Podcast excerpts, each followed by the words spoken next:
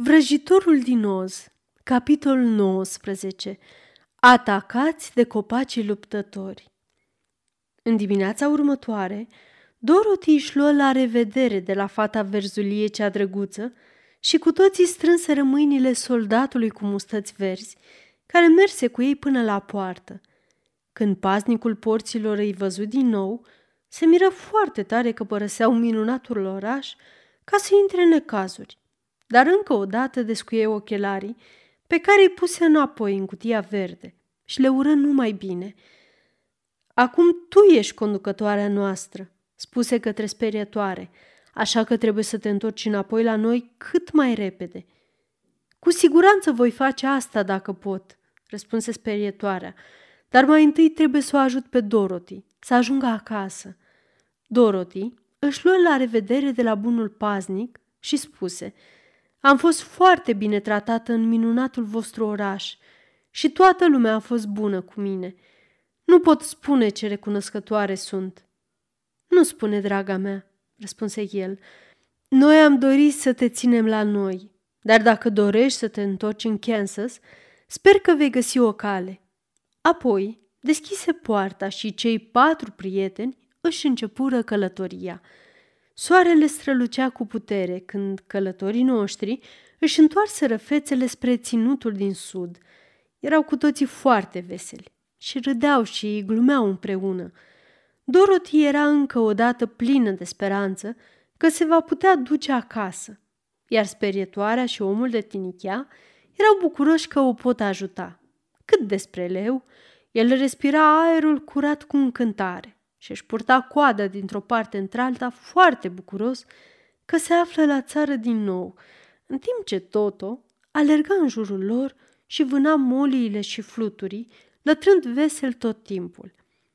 Viața de oraș nu mi se potrivește deloc, remarcă leul, în timp ce mergea cu pas vioi. Am pierdut mult în greutate cât am stat acolo și acum sunt nerăbdător să am șansa să arăt celorlalte fiare cât de curajos sunt.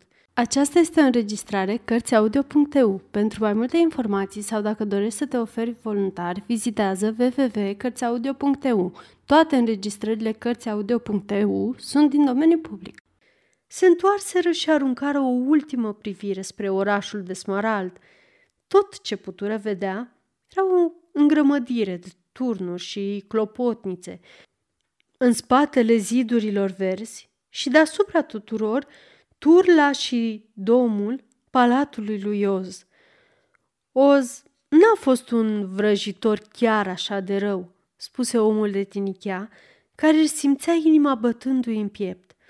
A știut să-mi dea creier, un creier foarte bun, spuse sperietoarea. Dacă Oz ar fi luat o doză din același curaj pe care mi l-a dat mie, adăugă leul, ar fi fost un om curajos. Dorothy nu spuse nimic. Oz nu-și ținuse promisiunea față de ea, dar făcuse tot ce putuse, așa că îl iertase. Așa cum spusese și el, era un om bun, chiar dacă era un vrăjitor prost. Prima zi a călătoriei fu prin câmpii verzi și flori strălucitoare care aminteau de orașul de Smarald. Dormiră în acea noapte în iarbă, cu nimic altceva deasupra lor decât stelele, și se odihniră foarte bine. Dimineața merseră până ajunseră la o pădure deasă. Nu era nicio cale de a o ocoli, căci părea să se extindă la dreapta și la stânga, cât de departe puteau ei vedea. Și apoi nu cutezau să schimbe direcția călătoriei lor, de teamă să nu se rătăcească. Așa că se uitară după un loc prin care să pătrundă mai ușor în pădure. Sperietoarea, care era la conducere, descoperi în cele din urmă un copac mare, cu ramurile așa de răsfirate că era loc de petrecere de desubt. Merse spre copac, dar abia ajunse sub prima ramură că aceasta se arcui spre pământ și se răsuci în jurul ei. Și în următoarea clipă fu ridicată de la pământ și aruncată spre prietenii ei. Aceasta nu o răni pe sperietoare, ci o surprinse și arăta mai degrabă amețită când Dorothy o ridică de jos. Aici e un alt spațiu între copaci, spuse leul. Lasă-mă pe mine să încerc prima, spuse sperietoarea, căci nu mă rănesc dacă mă aruncă așa. Merse lângă un alt copac, dar și ramurile acestuia imediat o prinseră și o aruncară înapoi. E ciudat, exclamă Dorothy. Ce putem face? Copacii se pare că s-au hotărât să lupte cu noi și să ne întrerupă călătoria, spuse leul. Cred că voi încerca și eu, spuse omul de tinichea și ridicându-și toporul pe umăr, merse spre primul copac care o aruncase pe sperietoare așa de tare. Când o ramură mare se întinse spre el, omul de tinichea o lovi așa de tare că ramura crăpă în două.